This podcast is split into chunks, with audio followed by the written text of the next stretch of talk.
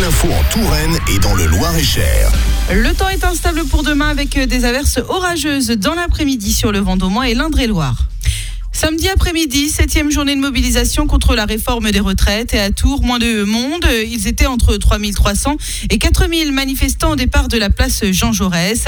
Le cortège s'était lancé à 14h de la place Jean Jaurès, puis a remonté la rue nationale, longé la rue des Tanneurs, par les Halles, puis le boulevard Béranger. Manifestation qui s'est terminée euh, vers 16h30. Et dans le Loir-et-Cher, les manifestants contre le projet de réforme des retraites étaient également un peu moins nombreux que prévu samedi, autour de 3000 dans les rues de Blois. Pourtant, le recours à l'article 44.3 faisait parler. Le ministre de l'Éducation et de la Jeunesse, Papendiaï, se déplace au collège de Moret et à l'école de Cormenon aujourd'hui.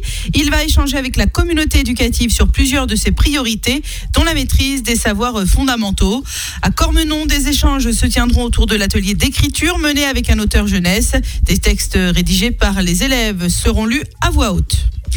Une quinzaine de sapeurs-pompiers et six véhicules sont intervenus à Cheyé, près d'Azel-Rideau, samedi après-midi pour un accident de la route. Les pompiers ont dû désincarcérer le conducteur du véhicule. Avec les deux autres passagers, ils ont été blessés légèrement et transportés au centre hospitalier de Chinon et à l'hôpital Trousseau. 19 établissements fermés suite à des contrôles sanitaires l'année dernière dans le département de l'Indre-et-Loire. Bilan du service de la protection des populations, c'est 15% de plus qu'en 2019 avant le Covid.